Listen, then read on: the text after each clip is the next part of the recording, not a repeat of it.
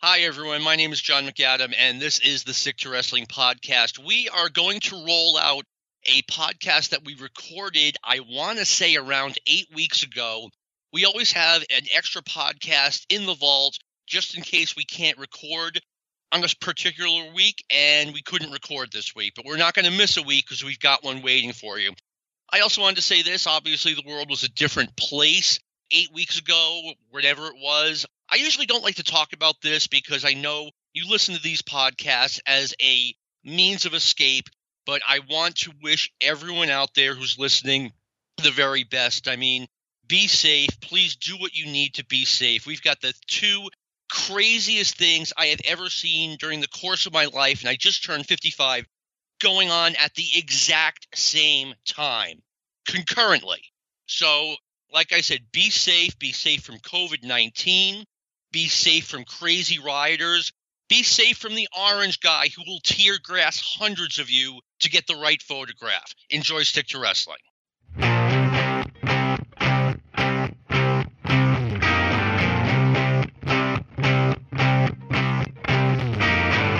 Debby Boone saying you light up my life, she was referring to the Stick to Wrestling podcast. Hello, everyone. My name is John McAdam, and this is the Stick to Wrestling podcast. Give us 60 minutes, and perhaps indeed we will give you a raw bone podcast. And I know some podcasts out there, there are some good wrestling podcasts, but are they wicked good?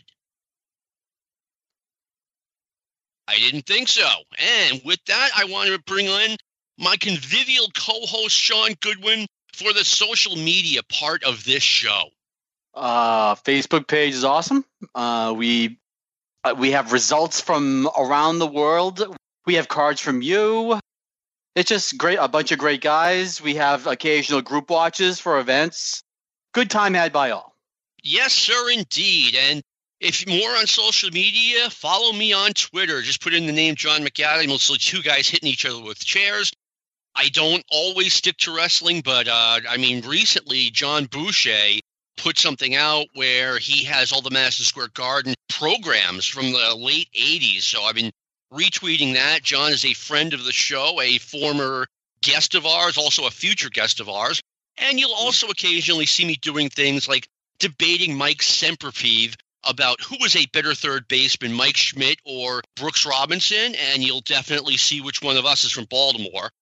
Mike, again, is a former guest and a future guest. So, Sean, speaking of results, what I do, and I want, as a matter of fact, do you have access to the internet right now? I should have asked you that before we started. So, uh, one quick thing. If I sound a little disjointed so far, it's because I don't have notes in front of me because John refuses to tell me what this show is about. Refuse so I still don't know what this show is about. Word. Refuse is a strong word, but we're, we're both going to be doing the same thing. Yeah, I mean, can you like get on an internet webpage yes. right now? Can you please go to wrestling data, all one word, dot com. Now, while Sean is doing that, I want to thank the gentleman from Wrestling Data. His name is Axel Salbach. He's from Germany. And I use this Wrestling Data as a resource all the time. When I have time, I will put results up from past results and I get them from this place. And Sean, today, what we're going to be doing is randomly selecting shows from this website to discuss. And when I say randomly, I have three windows open from a website called random.org. And we're going to pick out a number between 1970 and 1992. Here we go 1976. Now I have 1 through 12, 7, so that's July, and July 19th, 1976. We're going to pick a show to discuss. Sean, on the left, towards the top, it says events by date. You could push That's that. it. Yeah. And then it says by uh, year. Can we go 1976? 70. I thought it was 77. Oh, let me double 76? check. 76. Okay. Okay. now- month. Yep, July Okay. Day. 19. Watch we get a Wednesday night. There's nothing to really look at, but let's find out. All the better. Then we'll have some fun shows. Okay. So. Oh, good lord. Saturday or something. Guess so. We have the WWF in Steubenville. It's the 19th, right? Yes. I have the same. We have 20. Okay, we have 20 shows. Uh, Steubenville and um, Oneonta, New York. Okay, uh, those two, and um, we have all Japan, uh, Vancouver, Tulsa, Monroe, Memphis. Oh, Memphis. Memphis must be a Monday. That's, that's me twice. All right, Memphis. Here we go. Uh, okay, Mid South Coliseum, 8,312 in attendance. And let's see, your your main event is Jerry Lawler, Bobo Brazil. You also uh, Jerry going over. This is uh, for the NWA Southern Heavyweight title. Uh, Frankie Lane and Charlie Cook defeated the Masked Superstar one and two by disqualification. Uh, the Bicentennial Kings, who were in your 1976 tournament, Yep. um, defend against the very over team of Jerry Jarrett and uh, Jackie Fargo. Uh, actually, Fargo and Jarrett were the uh, Southern Tag Team Champions. Princess Little Dove over Marie Levrow, Bill Dromo over Tommy Gilbert, and a U.S. women's title match, Ann Casey over Sylvia Hackney. I'm going to tell you right now which match sold this card. That's the Bicentennial Kings against Jarrett and Fargo. Uh, yeah, a couple of quick notes. Uh, Jim Cornette says Condrey and Hickerson were the best tag team he had ever seen before the Midnight Express. Yeah, uh, yeah. He he was uh, he said that that was Condrey's best team. That's how that whole conversation started. And the just a fantastic heel team. They could do comedy. They were vicious. They could do the cowardly thing. Phil Hickerson's tremendous. He's one of the, he, he doesn't look like much, but I mean he just is so quick and so agile, especially back then. If you only saw him before he had the knee problems, like after he had the knee problems in 1980, then you really didn't see him. I mean, early on, from like even back in like '74 when he was with um, uh, shoot the uh, with Al Green. Yeah. As the Sherman Tanks. I mean, that was a really good team too. But that, I mean, that's the thing. He's just a really quick big guy, and he's a good seller too. Kind of in the slaughter mode. Yeah, he was still good in like 89, I want to say, when he was doing that ridiculous PY Chu-Hi gimmick. I mean, Phil Hickerson is turning Japanese. He got it over. so. I got it over. As uh, Phil is one of these guys who gets stuff over uh, under pretty much any circumstances. And even ja- Jackie Fargo's selling even then. Uh, and Jerry Jarrett was a draw. You know what? If you look look at the pictures, see what he looks like. He's like, no, not that much. He was a baby face, a clean cut, white bread baby face draw in Memphis in the early 70s. Yeah. Yeah, he was, and like you said, he was really good in his day. And even after the knee injury, I, I still enjoyed Hickerson. Jerry Lawler against Bobo Brazil. This is a program I wish I could have seen. I think Bobo was over huge in Memphis. Uh, he's a Hall of Famer. I mean, he just left the WWF at this point. So, do you know if, if they did a program or if he just came in for one one shot? This is the uh, well, they Bobo's been in before. Uh, he was in. Uh, he was one of the guys they brought in, in 1974 for the um the Road to the Championship for Lawler. That's why I was looking at the year again. I was like 77. So Bobo will come in on occasion every few years, usually to do a job to Jerry. If they have like a big program with Jerry coming up, they'll usually bring in Bobo. Sometimes, you know, Mr. Wrestling too, Johnny Walker, who you know they've all known for a while. So um, I, just I don't think it was a major program. Usually it's a one shot deal. They're just getting um, they'll have Bobo you know send in a promo. Uh, he won't even be on hand usually. So that was generally how they did something like this. But I'm, I'm guessing he had a title shot coming up against Harley Race. Uh, very likely. As a matter of fact, this may have been the Jimmy Valiant title shot where he broke the Coke bottle over his head. Because I think that's coming up like early 78, late 77. And I'm trying to think right around here somewhere. They Jerry took a leave of absence for a while, where he decided to have his little um his uh, was this this year where he decided to have his um his music career. Basically, there was a reason to get Valiant in. Okay, m- maybe. I'm not sure. But uh, let me see. But uh, one thing that is about to start here, we must have just missed it, is Lawler is about to start that program with Dundee. Uh, yeah. When did Dundee arrive in Memphis? Oh, he's been there for a couple of years at this point. He had the tag team with George Barnes in Right. uh, 75, and that was when Jerry had took one of his little hiatuses, and they got over big time. Um, him and him and Barnes. Barnes left, and then they turned Billy Babyface. He was there in 76. He tagged with uh, a it looked like it was a diaper wearing Big Bad John, and he was the one who gave him the nickname Superstar, Superstar Daddy.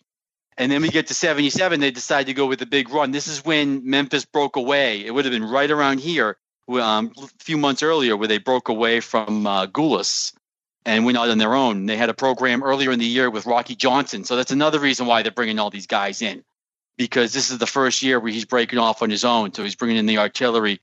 And again, you can see how much the NWA loves Nick Gulas because all these NWA mainstays like Bobo Brazil, even though he's in opposition to uh, to Nick, they still these guys are still coming down.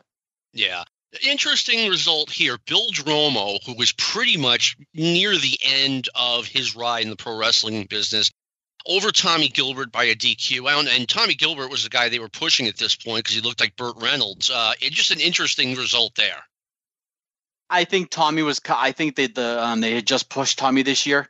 Uh, I mean, I, or he had a big push earlier on, and he's just coming off of that push. So uh, maybe he's uh, putting over Bill Dromo for a short run coming in, or maybe they're going to have a program. I'm not sure. This wasn't a big Tommy Gilbert year. 74, 75 okay. big Tommy Gilbert years. Uh, he had that 74 was when he had the the run against Lawler early on in the year that set up that just great year for them. All right. And one final note on this card: Ann Casey was a babe in 1976 and not qualifying it like, you know, pro wrestling. Like she was hot. All right, my turn to pick a show. Let's go to Championship Wrestling from Florida in Orlando on July 19th, 1976. By the way, this is right when I started becoming like a a hardcore wrestling fan, I started to get the magazines and learn about all the. Oh wow, they don't have results. Let's try a different one. Oh, I love this card. I love everything about it. Except oh, it doesn't have tremendous. results. I know. I don't care. WWE in Steubenville. Let's go to that one. Actually, let me just read this one real quick. What it is? We don't have the results, but uh, the the main the two main events. We have Bob Orton versus Ray Kennedy, the old man. Wow, I, I love the uh, senior the Florida heavyweight title match, Bob Orton Jr. champion against Mike Graham. And then the reason I wanted to mention lumberjack match, Bob Roop and Steve Keirn. This was over huge. Yes. This was those feud with Bob Roop mouthing off about Steve Keirn's dad, who was a POW in Vietnam. A legit POW. Yep, Not absolutely. This was a crazy hot feud. All right. Oh, so. The Steubenville, Ohio card, St. John's Arena. Steubenville must be like on the far east side of Ohio. I'm not a Steubenville geography major here, but starts off. Oh, here we go. here we go indeed. All right.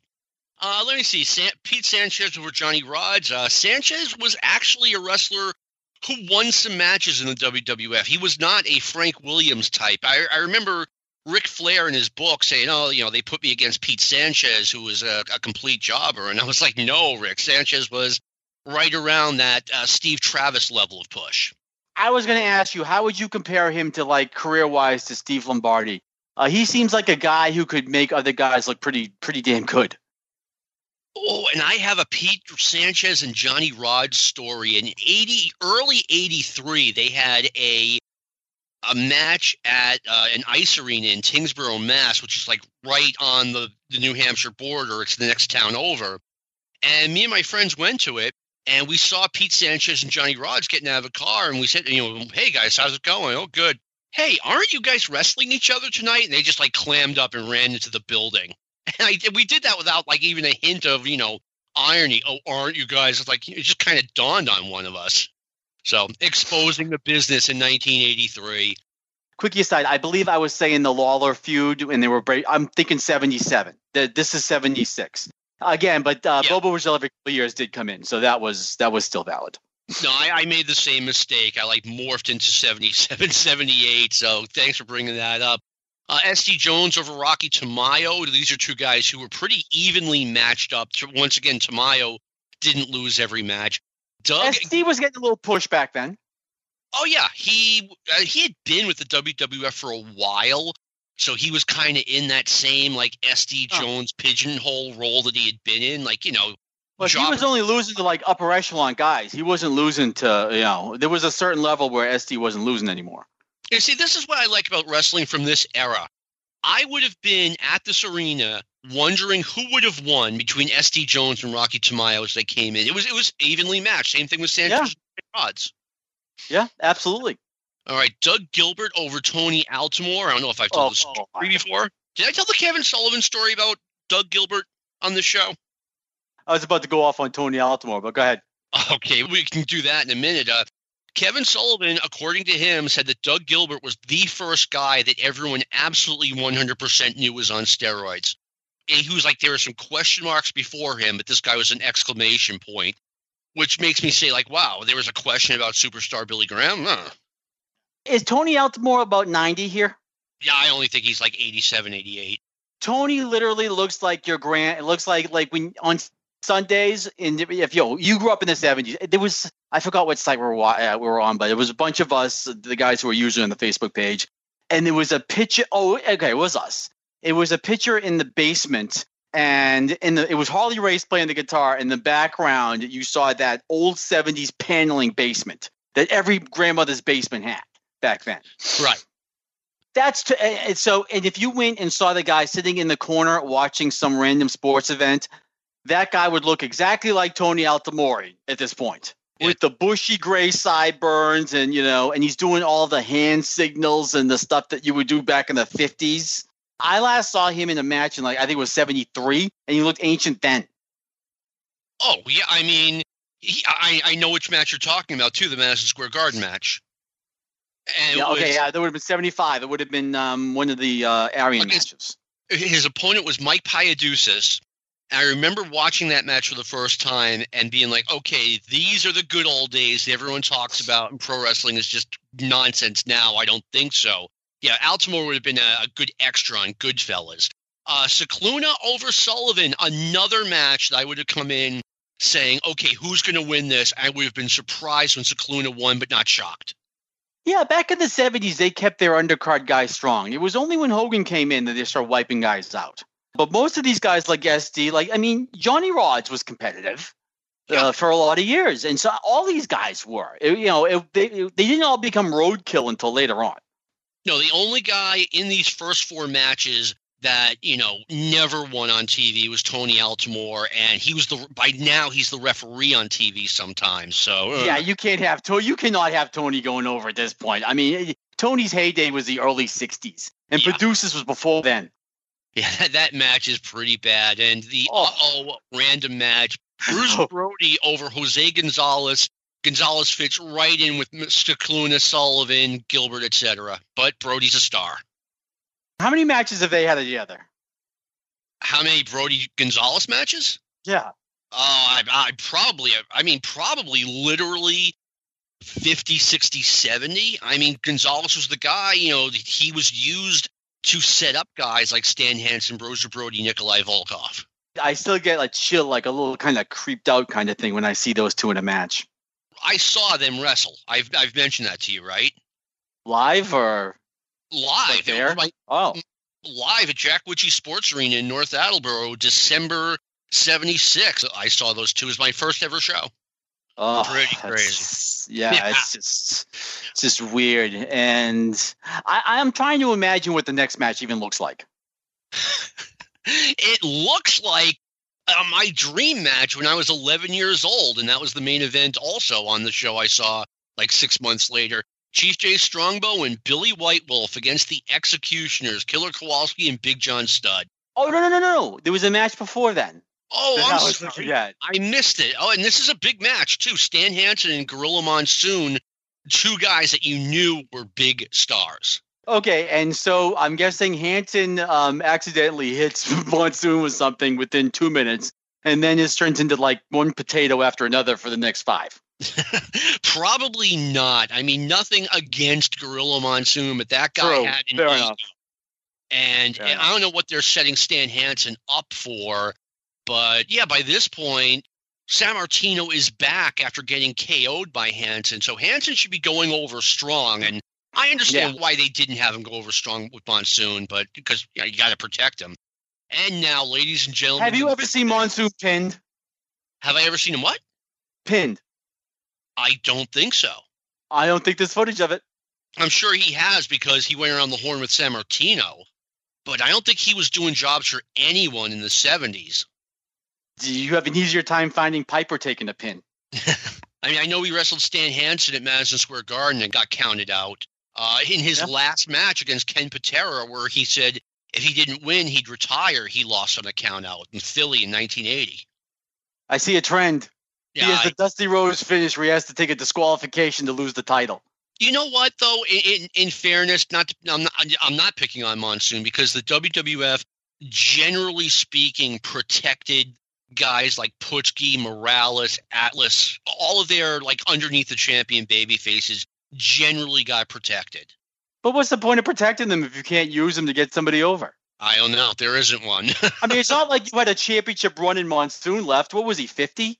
At 50 or close to it. I mean, I, you're, you're right. I mean, guys didn't even do clean jobs on their way out. That's how protected they were. I uh, the way it was is I was shocked to find out that other people did submissions. When Martel submitted the title away, I was stunned. You never saw that in WWF. Nobody submitted.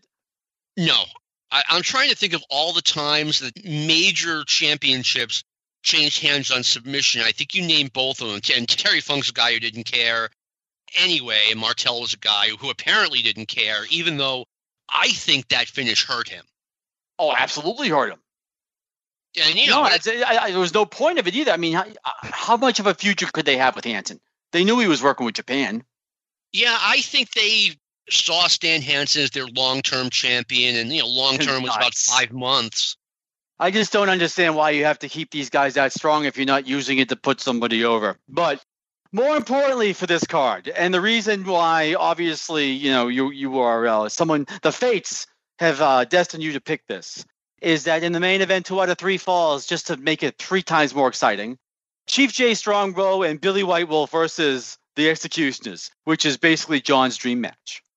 It was my dream match when I was 11. I'll tell you that. I mean, stop and think about it. I mean, Strongbow is what made me a hardcore wrestling fan when I was a kid. He's the one who got me rolling in it. And I mean, we might not be having this show right now if it wasn't for Strongbow.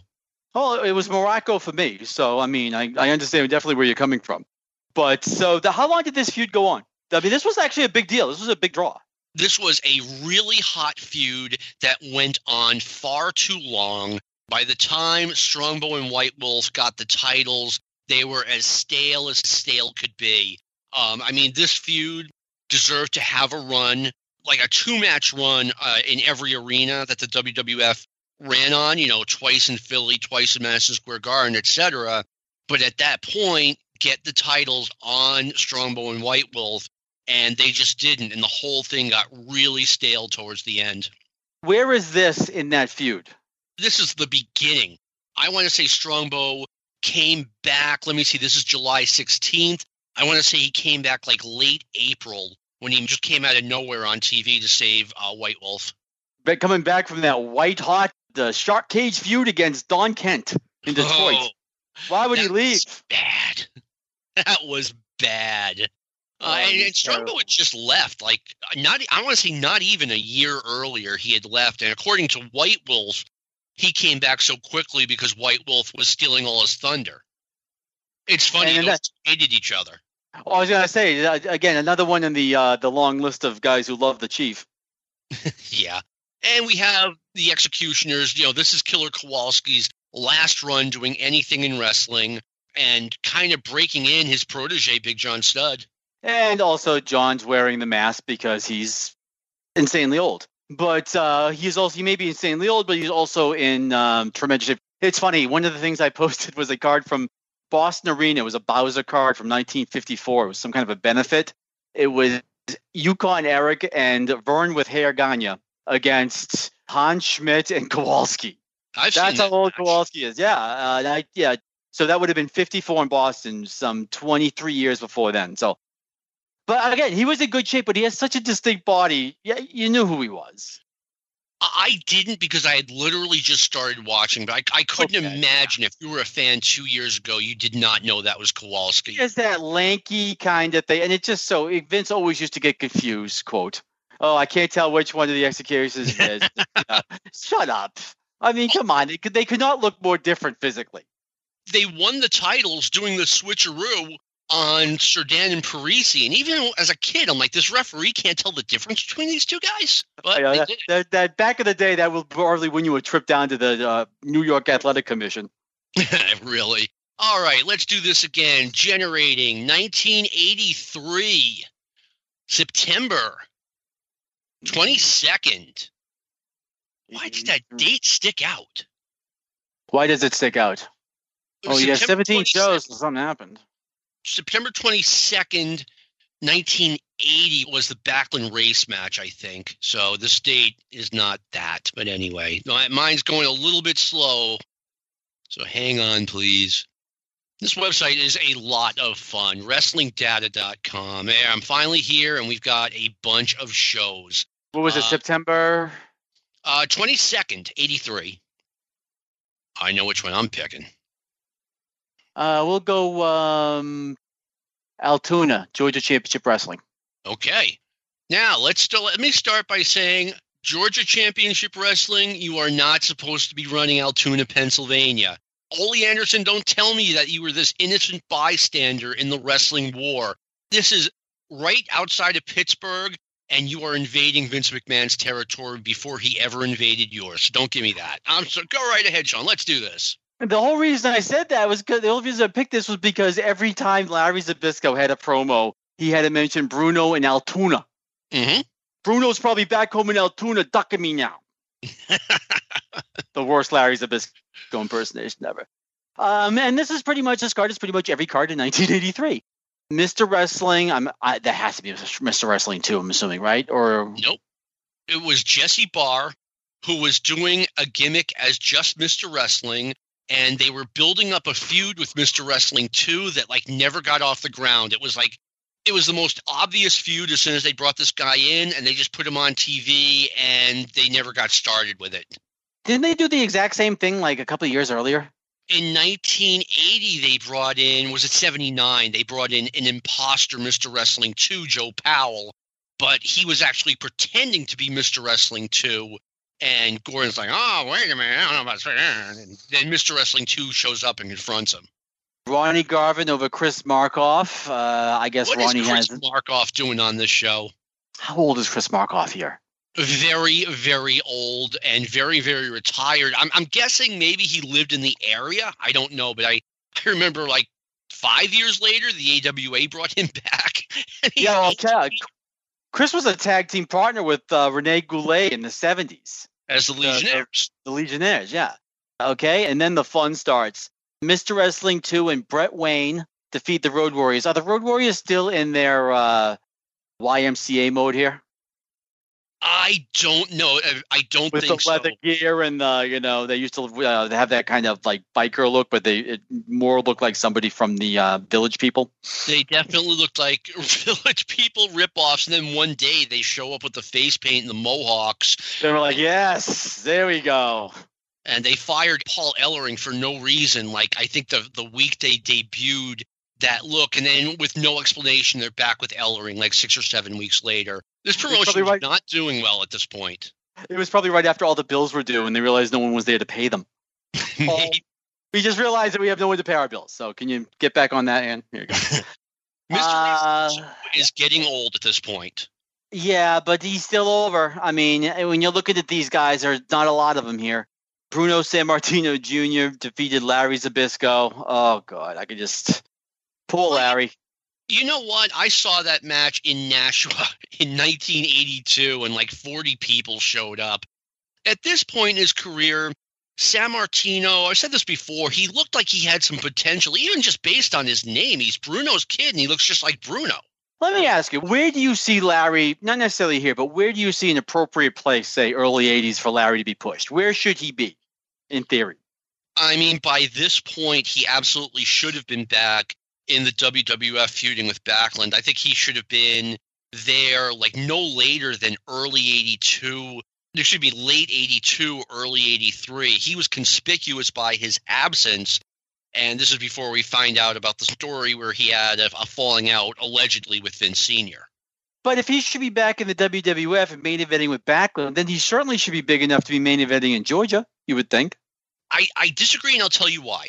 Because Zbyszko had the backstory up here with him turning on Bruno. Unless you saw that on cable in Georgia, all you know is Larry Zbyszko's babbling about this guy Bruno Sammartino, who you know maybe some of the fans have read about in the magazine. Yeah, that is true. I mean, uh, I keep forgetting that, and I'm looking at it from a New York perspective because I see these guys all the time. So when I yeah. see Zbyszko, I'm thinking big star, but yeah, true. That happened with Chief Jay and um, Morales sometimes down south, at least. Morales was big out west. Then we have 45 minutes of Tommy Rich and Buzz Sawyer. uh, let me see. Well, we have Tommy Rich against Wild Bill Irwin. So Rich is working twice on this show. Wild Bill Irwin, at this point in his career in Georgia, looked like he had a future in this business as a big star. He looked great here. What was missing? Because he looked like he should have been the big star. He was a, you know, I, I like his brother, but his brother wasn't the promo that Bill was. No, he wasn't. Um, and I've said this on the show before. I think you know it was really sad that Scott got sick right when they found the gimmick that I thought was going to yep. make them money as the long, long riders. Yep. Yeah, uh, because I yeah I thought he was like if you look at him like right before the Freebird thing, he's also kind of a victim of bad timing. Is that once he see, hits an area, something huge happens that doesn't involve him. Yeah, he was just getting some traction in Texas, and then they do the Freebird thing. You know that that's true. I think Wild Bill Irwin back then, when he was in Dallas, if you had tried to push him, as, I mean, when they, he was a top guy there, it was like, okay, this is a minor league promotion. Now here we are a year later, and Wild Bill has gotten way better. He's gotten way better at interviews. He's got the bullwhip, and yeah, I, I thought he could have done you know, he could have come to the WWF and did like a one and done with Backlund. That's how highly I thought of him. I th- I thought he could have been Georgia heavyweight champion. If you bring him in out of nowhere and just you know, his brother may have been in um in Georgia for a while. Yeah, if you bring him out him out of nowhere and just put him in against you know uh, you know Backlund, then yeah, I definitely think I think more than one. I'd say you can probably get you know maybe three if you push him correctly. Uh, I, I, think that's uh, I I think that exceeds his ceiling. It's like I said, I've seen I've seen worse guys get three. Who? Sweet Hansen hasn't gotten three on him. he got one, man. it, must have. Been, I, am so traumatized by it. I actually I have no notes in front of me. Must have been traumatized to seem like three. The only guys who got three in New York against Backlund were Stan Hansen, Greg Valentine, Muraco and Slaughter the second time. I think Slaughter actually I think Slaughter was two the second time. Unless I'm forgetting someone, that's it. Split the difference with you. Give him two. I think there are people who are like, no, I don't think he could have done a main event in Madison Square Garden, but I, I saw something in him in him at this point in his career. Absolutely, I absolutely agree. He's one of these guys. He's like the Steve DeBerg of wrestlers, where his timing is just terrible. He's three years before a team gets really good all the time. All right. And so, now we have Buzz Sawyer and Pez Whatley. I like Pez. I, I again, it's another guy who I just didn't. They didn't seem to know what to do with him. I mean, I, I think Watley was part of the problem in Georgia that they brought in a lot of guys who were relative unknowns, a lot of guys who had been working for Apofo. And I mean, individually they were fine, but collectively it was kind of a mess. Um, they did an angle on TV where uh, Buzz Sawyer had not been beaten on Georgia television. Or that's at least what they were saying. And he was about to wrestle Pez Whatley, and Pez Whatley's doing an interview, being really soft spoken about it. And the match was about to start. And Junkyard Dog comes out. JYD hadn't been on Georgia in like two years. And he comes up and he's like, you know, basically get pumped up. Just don't be out here looking at your shoes and talking. And he slaps Whatley in the face. And Whatley's like going nuts. You just slapped me in the face. And JYD's like, hey, don't take it on me. Get in the ring, take it on Buzz Sawyer. And Whatley just goes nuts and he beats Sawyer in like 60 seconds. So then Sawyer comes back out screaming about, you know, what just happened. And Whatley gets in the ring with him again and pins him again. It was it was one of the few good angles around Georgia from this time. What was I mean, I know there's a talent issue. Was Ole running out of gas too? I think creatively, Ole yeah. was running out of gas. I've said this before on the show. Ole seemed like he was kind of getting burned out on being a wrestling promoter. I mean, just the the quality control in Georgia was just nowhere to be found. And finally, you have the Tennessee street fight, which I'm sure is vastly different from the Altoona street fight and the Atlanta street fight. And where else did they run this thing out? The um, where, where's the Masters? Oh, Augusta. Uh, the Augusta street fight. Um, I don't know. I'm assuming it is the same exact match they've had seven thousand times already. Yeah, I'm sure they called it a Tennessee street fight because that's where Tommy Schrum and calling it a Florida street fight, where Buzz is from, just doesn't the sound is good. But I mean, at this point, Tommy Rich and Buzz Sawyer has been done to death. This might be the most overrated feud in the history of wrestling. These two have been at it on and off since 1981. It is now fall of 1983 and they're still pushing this match on television, and it, it just wasn't good. I think part of the reason the booking for this is why people get frustrated with this is it was never used as like a main event. It was used when they couldn't think of anything else. Like, okay, we can't think of buzzing, you know, but there was never a big, huge kind of thing. I think the whole thing started technically was um, they had some little thing on TV where Ole's egg and Buzz on in 1981, and way back when Buzz had hair, and he looked he looked great. He looked like he's just going to be just a world class heel. But they kind of went away from it, then they came back to it. It never really got any traction. The only time it got traction was at the end in '83 when I mean they booked it with traction. But the problem then is that everyone got sick of it. Well, yeah, I mean it's the same thing forever. Um, and one quick other note I wanted to make before I selected a different show. In his book, Ole Anderson says, I didn't know anything about wrestlers taking steroids. Give me a break. You've got the Road Warriors and you've got Buzz Sawyer looking like he's ready to explode on TV. The guy lost all his hair in two years. Yeah, it's yeah, it's hard to believe. I mean, you know, he starts off the book with, look, you know, I might not remember everything personally, but I'm not going to tell you any lies. And it's like, how can you claim that these guys were not using anything? He didn't claim that. He claimed he didn't notice it. Yeah, he said he didn't know anything about yeah. it. That's exactly. Yeah, he gave himself deniability, right? Yeah, I, I mean, I wish he could have just said, "Look, you know, I knew about it. It's part of the business. They were legal. I'm not going to tell these guys how to live their lives." That that that would have been the easy way to go. Oh, it was way too old school to go with that. Um, I guess I am going to do Jacksonville ran a show on September 22nd, 1983. Let's check it out. I believe ja- I don't know if it still was, but I believe Jacksonville was booked by Don Curtis. Uh, at least I don't mean booked, but promoted. Curtis was the promoter in Jacksonville. At least Solie said that on TV all the time. Yeah, uh, and he legit was. Okay, I believe it. Sam Houston defeated Mike Fever. Uh, I have no idea who Mike Fever is. Sam is, of course, Jake Jake Roberts' brother. Again, he's into the Kendall Windham way too skinny bit he was way too skinny. I knew Mike Fever personally. I, I have no recollection of this guy. Who who is he? I mean, he was, you know, he wrestled in Georgia on TV. He was a TV jobber. Then he moved into Florida. Florida had a manager named Jimmy Holiday. And Mike Fever told me that Jimmy Holiday was his brother. And I don't doubt it because here they are on the circuit together. More on Jimmy Holiday in a minute.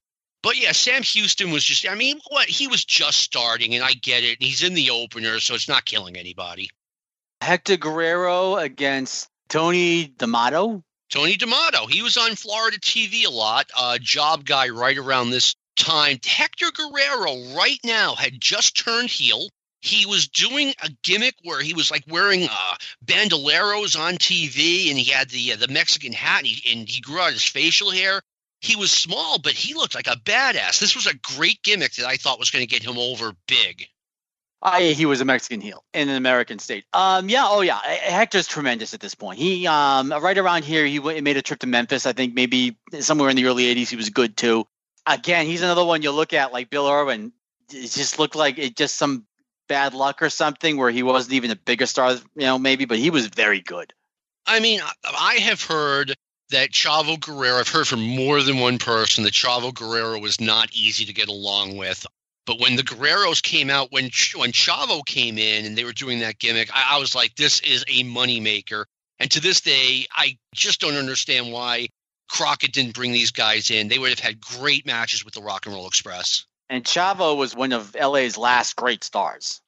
Yeah, he was. He was the top guy right when they started to decline. And I know that sounds like I'm blaming it on Chavo. No, it definitely was no. not his fault. He's like Quinn Buckner. Quinn Buckner. Yeah, because they always they always just say he was the best player on the worst team ever.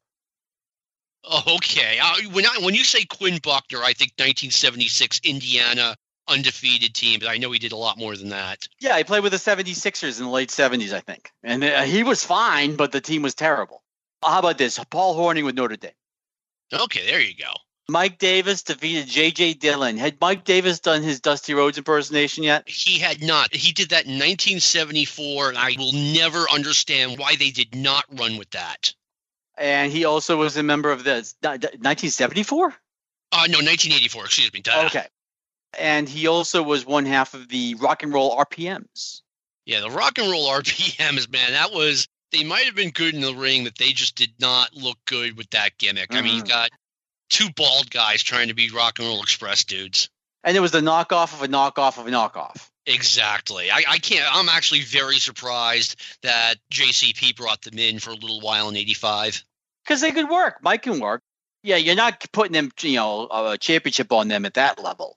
No. But you know, they can make some other guys look decent. You know, and they, I wouldn't mind seeing them get a butt kicking from the, you know, the midnights. Yeah, I mean, I, I can see it like you know, kind of a undercard team with a gimmick, even though that kind of goes against you know, if everyone has a gimmick, none of them matter. Now I don't know. Next match is Mike Rotundo against Joe LeDuc. I love Mike against big guys. I just, it just Mike will quickly in all these. He did a similar thing. I don't know if it was the same gimmick, but he did a similar. It was with uh, I want to say it was Bad Leroy Brown uh, up in JCP, probably around '81, maybe '82 ish. And uh, Mike is so legit that uh, the size difference he'll make it up, but he can still play the underdog it's a good role for Mike, of course. I like Mike more than most people do, but I haven't. If you're going to have a matchup with him, having him with a quick big guy like Leduc is a good matchup. I'm sure that was an entertaining match. The Rotundo, what's his name, Bad Bad Leroy Brown. I think that was late '82 or early '83, and uh, Okay. Brown was managed by Sir Oliver Humperdinck. They brought Rotundo in from Mid Atlantic, where he was kind of a, a mid card guy, and immediately he got the big push as Florida heavyweight champion. And he's kind of an Eddie Graham kind of guy. He's got that legit amateur background. He's young. They did this a lot, and I think they did it extremely well with Mike Rotunda. They just kept pushing him in the face, though. I, I still think he would have been a better heel. What some uh, like uh, um, they were they were in the right direction when they're doing the varsity club, but just some guy from Revenge of the Nerds. You know, Yeah. that should have been Mike Rotundo, and it would have been perfect. Why, Ronnie? Why is this? I'm guessing the I'm guessing the Dusty Ron Bass was. Is this the feud with uh, Race? Uh, this is this match happened shortly after the Dusty Rhodes versus Harley Race match, where Ron Bass, Dusty's best friend, so you know what's going to happen next, turns on Dusty and costs him the NWA title. Ron Bass was the referee for that match. Ronnie's beating the crap out of Dusty with a boot or something, and Dusty's bleeding, going, Why, Ronnie? Why? But it got it over, though. You could tell this is one of Dusty's buddies because he got this guy over. And I like Ron anyway. I know Ron takes grief. And there's, you know, but something like this, did they ever bring him up to New York? I know they brought him up later, but did they ever bring him up early on, like maybe the 80s somewhere? I could see, what about him in Backlund? Bass is another guy who could have had a one and done with Backlund, no questions asked. But I think when they made, you know, first of all, they sold the story for a long time that Dusty Rhodes, Ron Bass, and Blackjack Mulligan all owned a ranch out in Florida. And so these guys are tight, and then Ron Bass just turns around and turns on Dusty and costs him the NWA title. My take at the time was Ron Bass he just didn't have the it factor to be the lead heel in a promotion like Florida.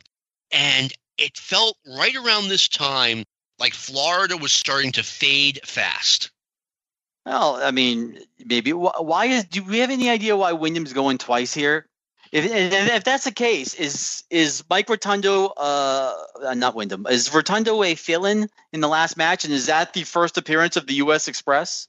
Well, let me go back a little bit. Uh, we were going to talk about uh, Jim Holiday. Jim Holiday was in this promotion as a manager, as was J.J. Dillon. And it was pretty obvious that J.J. Dillon was like the alpha male manager. And he had a, an agreement with Ron Bass that, Ronnie, you're the only man I'm going to manage. Everyone else, I'm not managing anyone else in this. And I'm going to take you all the way to the top. You're going to beat Harley Race for the NWA title.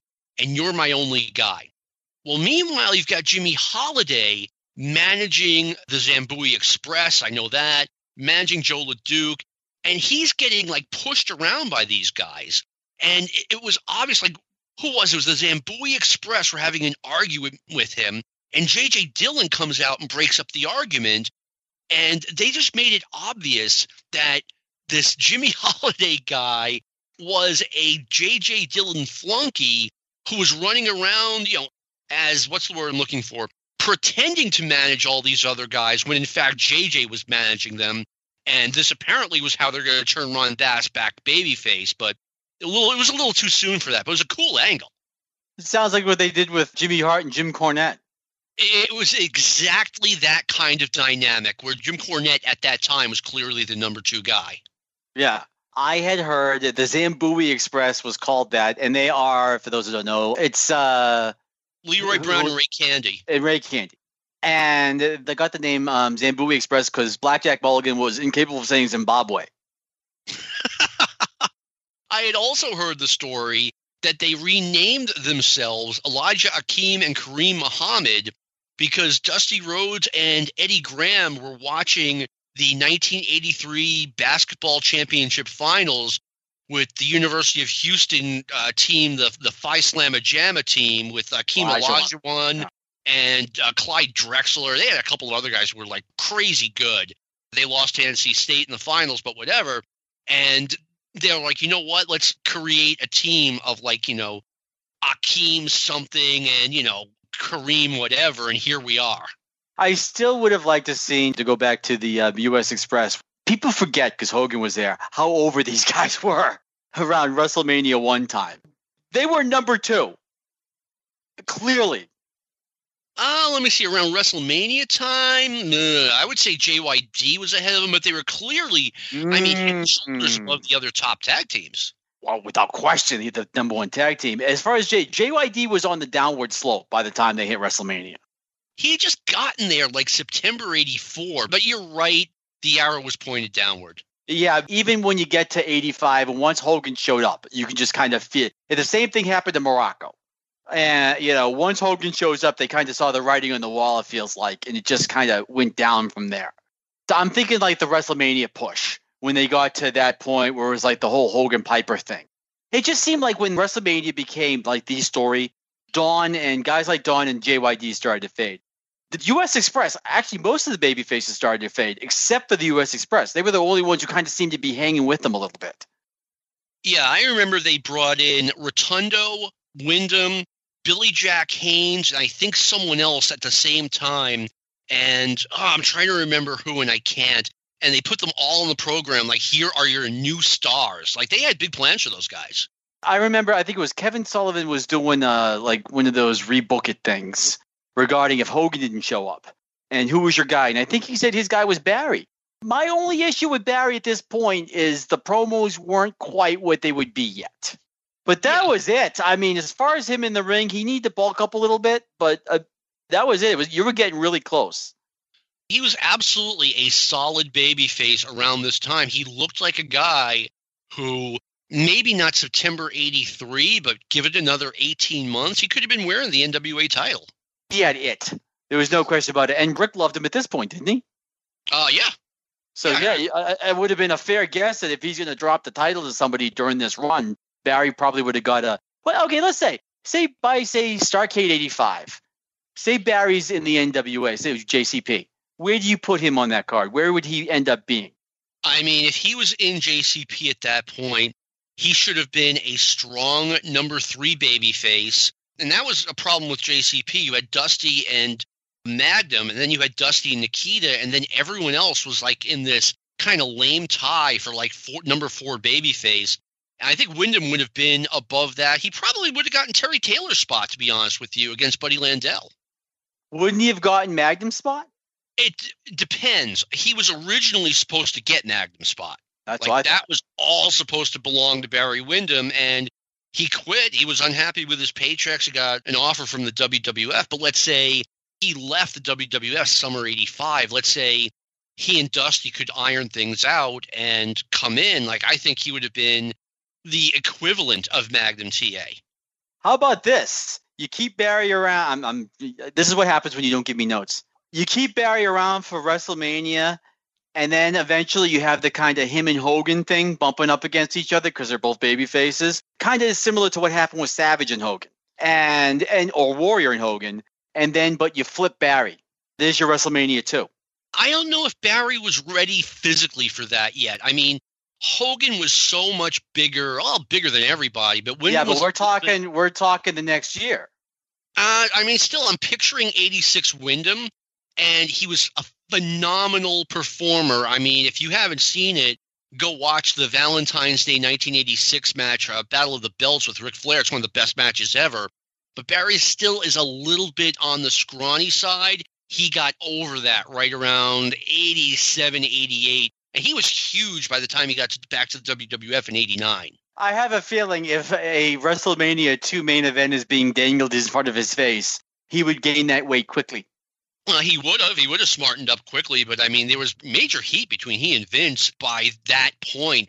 By the time he quit in, uh, so it was like August, September 85. I mean, he and Vince had major heat. I, in a way, I'm surprised he ever went back. I'm almost, you know, I want to blame Vince on almost all of these things, but Barry had a tendency of shooting his way out of town early. Uh, he did, and he also allegedly had Blackjack Mulligan giving him all kinds of bad advice. Uh, just walk out on him. Yes. There's another guy who doesn't mind who he aggravates and what Bridgie burns. So, I mean, it's, yeah, I thought uh, when I saw Barry in 85, he was kind of, they just kind of got overwhelmed by Hulk. And I think that's probably what bothered him. But if he just, oh, if he just weighed that out and they kind of, because they must have, you could just see it in them. I mean, and that crowd, even Rotundo, I mean, both of them were crazy. I still can't believe they lost in WrestleMania 1. I, I, I can. Oh. I can because you know what? It was like, hey guys, just lose the belt so we can have a title change. We'll put him right back on you. And uh, Barry came unglued over that, apparently. Oh, I, but I, I agree with them because that's fine. You're going to gain it back someplace else. No one remembers when they gained it back. I, I bet you if you ask, most people don't even remember they actually got the belts back. It's one of those things where it was WrestleMania and they lost it in the high profile match. I mean, 35 years later, I agree with you. But the people who watch WWF, like, and were going to the arenas, watching the TV, they remember it. Hey, you want to have a change? Real simple. Have them drop it to Sheik and Koloff in the Garden, in Boston Garden, two months earlier, and then have them win it back. Now you have you a title what? change. First of all, they already did that with Leilani Kai and Wendi Richter. I don't think you can do that twice. I'd be way more upset about messing up Barry's push because even your women's division at that point is not like it was today. You had a cap. What is the highest you've ever seen a women's match on uh, WWF card back in those days? Even uh, go back in the 70s. I mean, Wendi Richter's push, there's nothing to compare any female push in the WWF versus Wendi Richter in 1984. I don't think you can compare it today. No. And, and they pushed Becky And even Lynch. then, uh, even then, there was a much, much bigger upside with Barry. I mean, I, I agree with you on that. My feeling is that Barry just kind of overreacted by just going into the tank after this, oh, and pretty soon it's gone. But he does. But I mean, yeah, yeah, no, I agree with that. I see. That's, I don't want to necessarily defend Barry here, but I don't think they handled him well. And here's the thing: Vince had to spend the next how many years looking for his next baby face? He kept having to flip all his heels. Uh, well, that's, I mean, that's how it goes in wrestling when used to be you'd have a guy in for six, seven, eight months, and then you go on to the next territory. Now you've got guys in promotions indefinitely, and you have to freshen up their character with a turn. Not as much as the NWA did, but the WWF seemed to have a pretty good finger on the pulse when it came to that. I always had a feeling that Vince would have liked to had somebody. I, I don't think he liked nothing personal. I don't think he liked having that reliance on Hogan or on one guy, not necessarily. No, Hogan. he did. He did. So uh, that's what I'm saying. That's why he's probably looking at Barry like, okay, you're next. Yeah, you know, let's. I mean, we talked about Blackjack Mulligan a little bit. I mean, Vince brought him in twice. He brought him in towards the end of '84 and gave him a big push. And Mulligan yep. walked out over God knows what. Then he came back as one of the machines. And then after that gimmick was over, he was back as Blackjack Mulligan. And they gave him a big push with his own Roddy Piper like talk segment. And he walked out over some shit up before that. Blackjack Mulligan's not getting hired by anyone else. He keeps walking out on Vince. He walked out of JCP, walked out in Florida. He does it all over the place. He's probably not the ideal person to be taking career advice from if That's you're a wrestler. right. I forgot they brought Mulligan back to JCP in mm-hmm. '84, and they were going to give him a huge push, and he didn't even last a month there. Okay, I remember this, and it was one of the craziest friggin' things I've ever seen in wrestling. And I've seen a lot of crazy things. They have a campfire, and it's a bunch of cowboys sitting around the campfire, and Blackjack Mulligan's one of them. And one of them's playing the guitar. Ric Flair shows up, being as Ric Flair as Ric Flair can be the suit, the big ass medallion, and he starts trying to talk Blackjack Mulligan into coming back and helping him. But get this the audio, you could barely hear the conversation because of the guitar playing. It was nuts. You could hear the fire, the crackling of the fire. Yes, you than you can hear Ric. Oh, and they ran it anyway. They didn't redo it. They just said, okay, here's what it is. Cinema right. verite. Yeah. This has been a fun and different episode of Stick to Wrestling. I, if I didn't mention this, we're recording this April 8th, 2020. We will probably release this in June unless something happens where we can't do a show. I am hoping that the world gets back to a somewhat normal place by the time this comes out. And that's pretty much it. I want to thank Sean Goodwin for all the great work he does for the show. I want to thank Lou Kippelman, our producer, who makes us sound reasonably good. And this has been a production of the Arcadian Vanguard Podcast Network.